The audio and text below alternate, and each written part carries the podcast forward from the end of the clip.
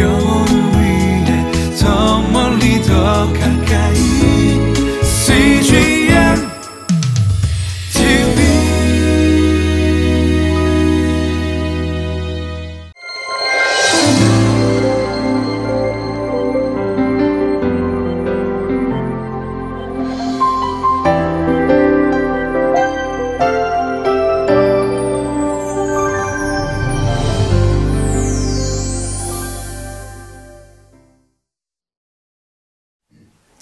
할렐루야 사랑하는 성도 여러분 오늘도 하나님과 동행하는 사람들에게 참된 평안과 승리를 허락하여 주시기를 주님의 이름으로 축복합니다. 아, 오늘은 어, 수험 공부를 하는 그런 우리 자녀들에게 수험생들에게 참 중요한 날이기도 합니다. 아, 수학능력 평가일인데요. 우리 자녀들에게 축복하는 것은 여러분이 노력한 최선의 결과를 하나님께서 허락하여 주시기를 축복합니다. 또한 입시장 안에 들어갈 때 그 누구도 줄 수 없는 하늘의 평강이 임하기를 축복합니다. 또한 여러분 마음 가운데 한 가지를 고백하시면 좋겠습니다. 그 한 가지는 무엇이냐면 내가 내 인생을 책임지는 것이 아니라 하나님이 내 인생을 책임져 주십니다. 내가 노력해서 내 인생 책임지는 것 같지만 오늘 하루 호흡할 수 있는 힘, 어, 거동할 수 있는, 활동할 수 있는 힘과 지혜는 하나님이 주시는 것입니다. 두려워하지 마십시오. 하나님이 내 인생을 책임져 주실 것입니다. 이 믿음의 고백으로 오늘 하루를 우리 모두 시작하기를 원합니다.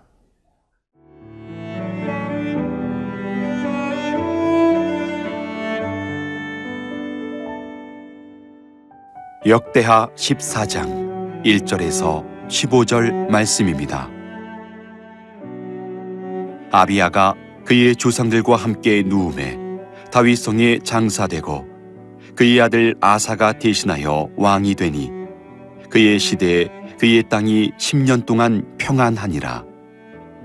아사가 그의 하나님 여호와 보시기에 선과 정의를 행하여 이방 제단과 산당을 없애고 주상을 깨뜨리며 아세라상을 찢고 유다 사람에게 명하여 그 조상들의 하나님 여호와를 찾게 하며 그의 율법과 명령을 행하게 하고 또 유다 모든 성읍에서 산당과 태양상을 없애매 나라가 그 앞에서 평안함을 누리니라. 여호와께서 아사에게 평안을 주셨으므로 그 땅이 평안하여 여러 해 싸움이 없은지라 그가 견고한 성읍들을 유다에 건축하니라 아사가 일찍이 유다 사람에게 이르되 우리가 우리 하나님 여호와를 찾았으므로 이 땅이 아직 우리 앞에 있나니 우리가 이 성읍들을 건축하고 그 주위에 성곽과 망대와 문과 빗장을 만들자.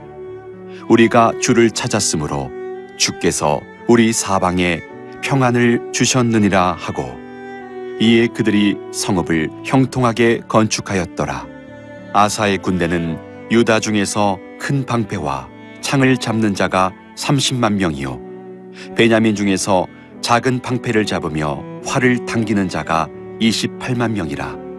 그들은 다 큰 용사였더라.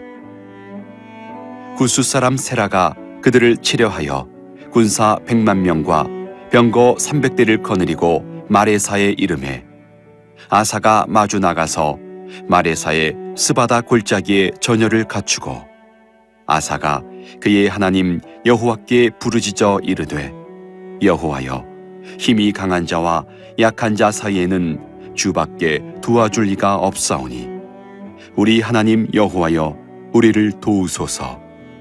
우리가 주를 의지하오며 주의 이름을 의탁하옵고 이 많은 무리를 치러 왔나이다.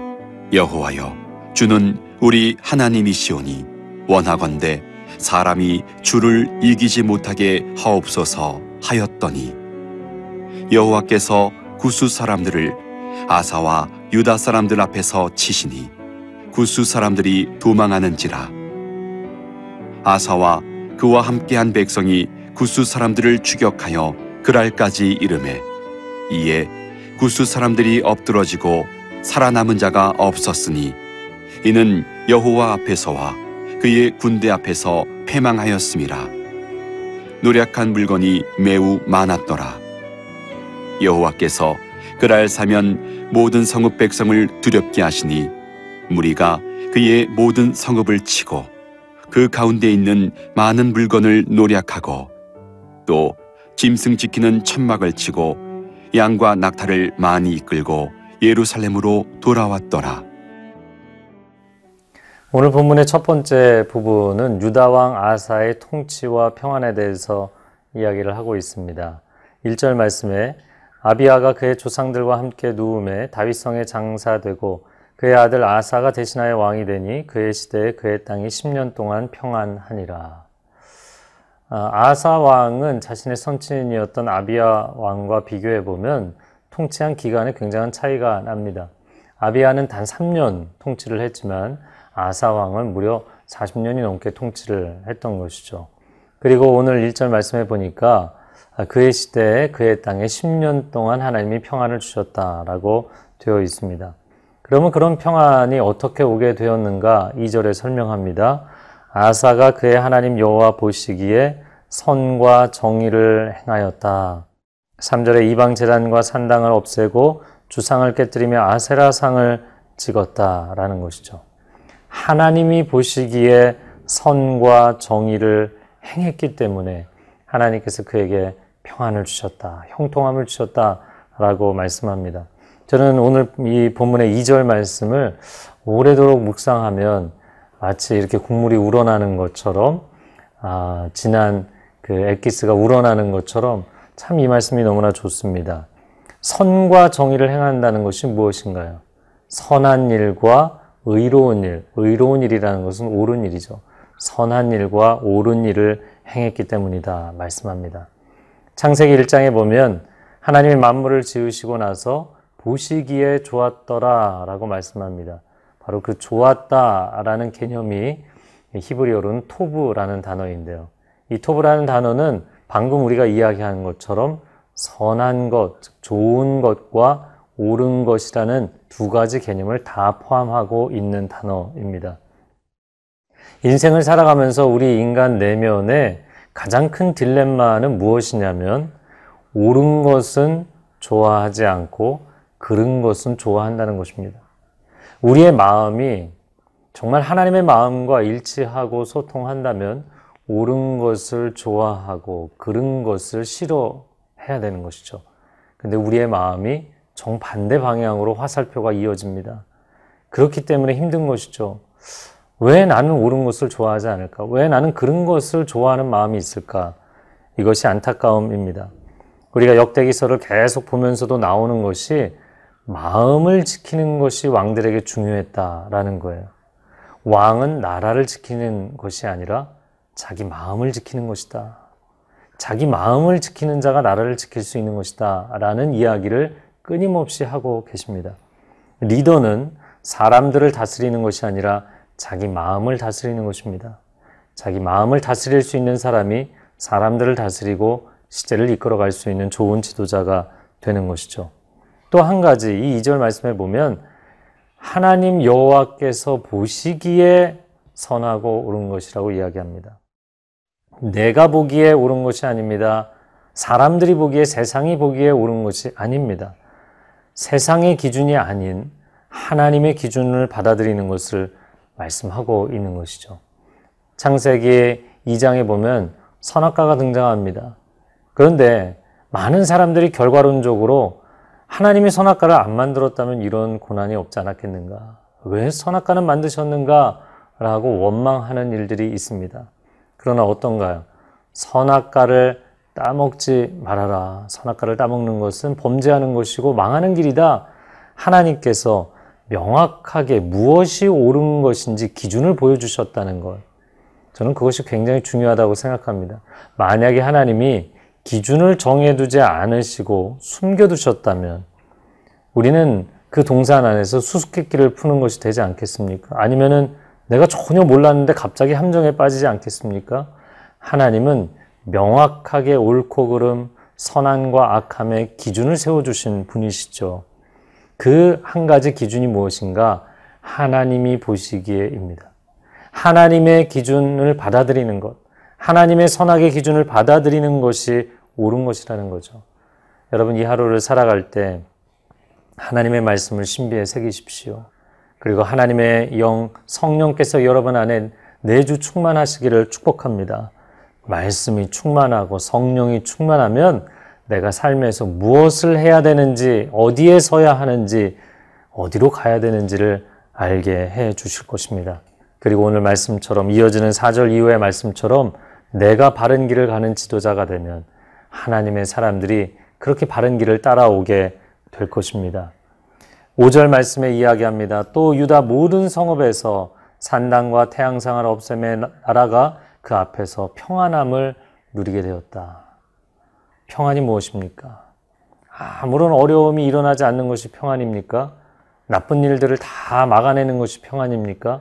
하나님의 사람들에게 평안의 진정한 의미는 선하고 의로운 길을 가는 것. 그것이 진정한 평안인 줄로 믿습니다.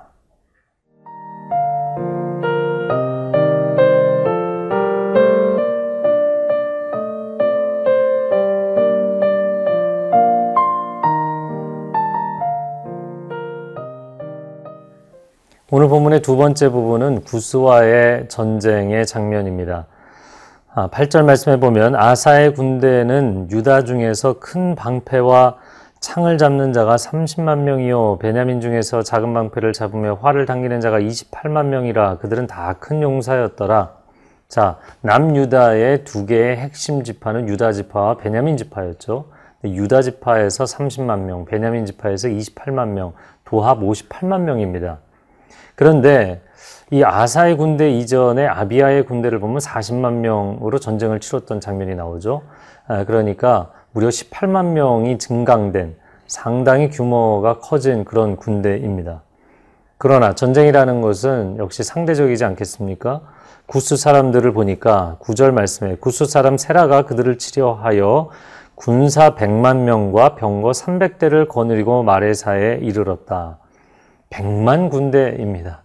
그러니까 이스라엘이 뭐 58만 명으로 군대 규모를 증강했다 할지라도 거의 두 배에 해당하는 규모와 전쟁을 치러야 되는 상황이 된 것이죠. 상대적인 열세입니다. 어, 2대1로 싸워야 되는 어려운 상황이 된 것입니다. 그때 아사가 하나님께 어떻게 기도를 합니까? 11절 말씀을 보면 아사가 그의 하나님 여호와께 부르짖어 이르되 여호와여 힘이 강한 자와 약한 자 사이에는 주밖에 도와줄 리가 없사오니 우리 하나님 여호와여 우리를 도우소서. 우리가 주를 의지하오며 주의 이름을 의탁하옵고 이 많은 무리를 치러 왔나이다. 여호와여 주는 우리 하나님이시오니 원하건대 사람이 주를 이기지 못하게 하옵소서 하였더니. 12절 말씀 여호와께서 구스 사람들을 아사와 유다 사람들 앞에서 치시니 구스 사람들이 도망하는지라 이렇게 되어 있습니다. 아사가 하나님 앞에 어떤 간구의 기도를 드리며 나아갑니까? 11절 상반절의 첫 번째 힘이 강한 자와 약한 자 강자와 약자 사이에는 주밖에 도와줄 이가 없습니다. 세상의 원리가 어떤가요? 약육강식의 원리이죠. 강자가 약자를 삼키고 약자는 강자에게 도저히 넘어설 수 없는 예, 그런 세상이 우리가 살아가고 있는 세상이 아닙니까? 그런데 이런 강자와 약자 사이에 반전을 일으키실 수 있는 분은 하나님밖에 없다는 것입니다. 세상에 살아가는 사람들은 결국에 다 상대적인 같은 눈높이의 존재들이기 때문에 어쩔 수 없이 이런 상대 비교에 의해서 비교 우위인 사람들이 비교적 열세인 사람들을 압도하는 것이 세상의 원리라는 것이죠. 그러나 세상 모든 사람들을 하늘에서 바라보시고 통치하시며 주관하시는 분이 하나님이 아니십니까? 세상의 강자와 약자 사이에 이 질서를 바로잡으실 수 있는 분은 오직 하나님 한 분이십니다. 라는 고백이죠. 여러분, 이 고백이 여러분의 삶의 고백이 되기를 바랍니다. 하나님은 역전의 하나님이십니다. 고린도전서 1장에 말씀하지 않습니까? 지혜가 없는 자들에게 지혜를 주셔서 지혜자들을 부끄럽게 하시고 무능한 자들에게 능력을 주셔서 유능한 자들을 부끄럽게 하시는 하나님 없는 자들을 들어서 있는 자들을 부끄럽게 하시는 하나님이 나의 역전의 하나님이신 줄로 믿습니다. 자, 11절 하반절에 또 이렇게 고백합니다. 사람이 주를 이기지 못하게 하옵소서. 이 전쟁은 사람과 사람의 전쟁, 하나님 우리 영토를 지키고 우리 영광을 위한 전쟁이 아닙니다. 이것은 성전입니다. 하나님의 이름, 하나님의 영광을 지키기를 원하나이다. 이 아사의 기도를 하나님 들으실 때 얼마나 기쁘시겠어요. 여러분 기도할 때 다급해서 그냥 나의 필요를 막 외치기만 하는 기도가 되지 말기를 바랍니다. 정말 하나님의 마음에 합당한 기도를 하면 그 기도를 하나님이 반드시 응답해 주실 줄로 믿습니다. 기도가 하나님과 줄다리기를 하는 것이라고 오해하는 분들이 있습니다. 과연 그런가요? 야곱이 야복 나루터에서 기도할 때 물론 씨름하고 줄다리기를 했죠. 그랬기 때문에 야곱의 인생이 험악한 세월을 살지 않았습니까? 줄다리기를 하되 하나님과 내가 줄다리, 줄의 양 끝에 서 있는 것이 아니라 나와 하나님이 같은 편에 서서 줄다리기를 하십시오. 그러면 필승을 이루게 될 것입니다. 결코 지지 않는 그러한 기도의 용사로 살아가게 될 것입니다. 오늘 본문의 13절에 보니까 구스 사람들이 엎드러지고 살아남은 자가 없었다. 노력한 물건도 매우 많았다. 하나님을 의뢰할 때 승리를 주실 뿐만 아니라 삶의 필요, 세상의 필요도 부요하게 채워주시는 축복의 체험이 있을 것입니다. 함께 기도하겠습니다. 사랑하는 주님, 인생을 살아가는 것이 전쟁을 치르는 것처럼 힘겹고 어려울 때가 많습니다. 세상을 바라보면 이 백만 구스 대군처럼 우리는 넘어설 수 없을 것처럼 보입니다. 그러나 하나님 강자와 약자 사이에 반전을 일으키실 수 있는 분은 하나님 한 분이시오. 내 인생에 하나님의 영광을 보기를 원하오니 하나님의 살아계심을 이 시대 가운데 보여주옵소서 간구하며 기도할 때 승리를 체험하는 오늘 하루가 되게 하여 주옵소서 예수님의 이름으로 기도합니다. 아멘.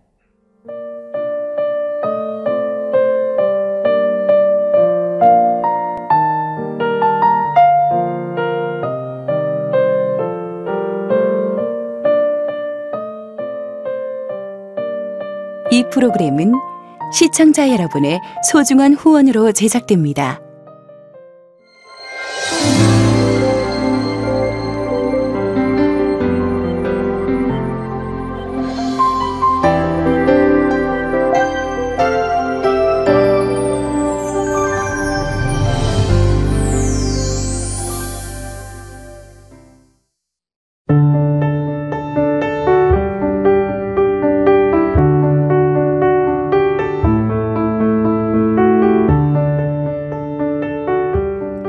가정을 이루고 기대함으로 아이를 기다리던 개태와 사모님. 조급한 마음이 있었지만 하나님께서 새 생명을 선물해 주셨습니다. 축복이에요. 하나님의 축복을 많이 받았으면 좋겠다고 생각해서 축복이라고 지었습니다.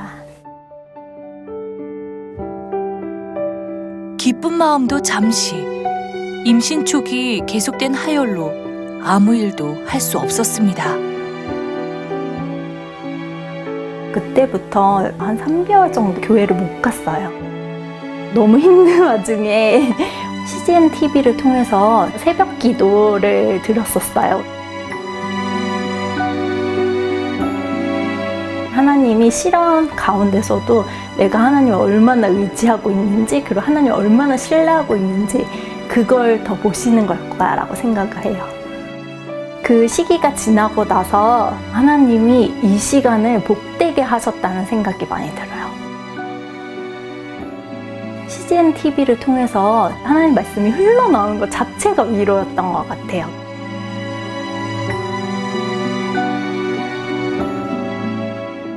불안함, 걱정, 두려움이 가득했던 순간 개태와 사모님과 CGN TV는 함께 했습니다.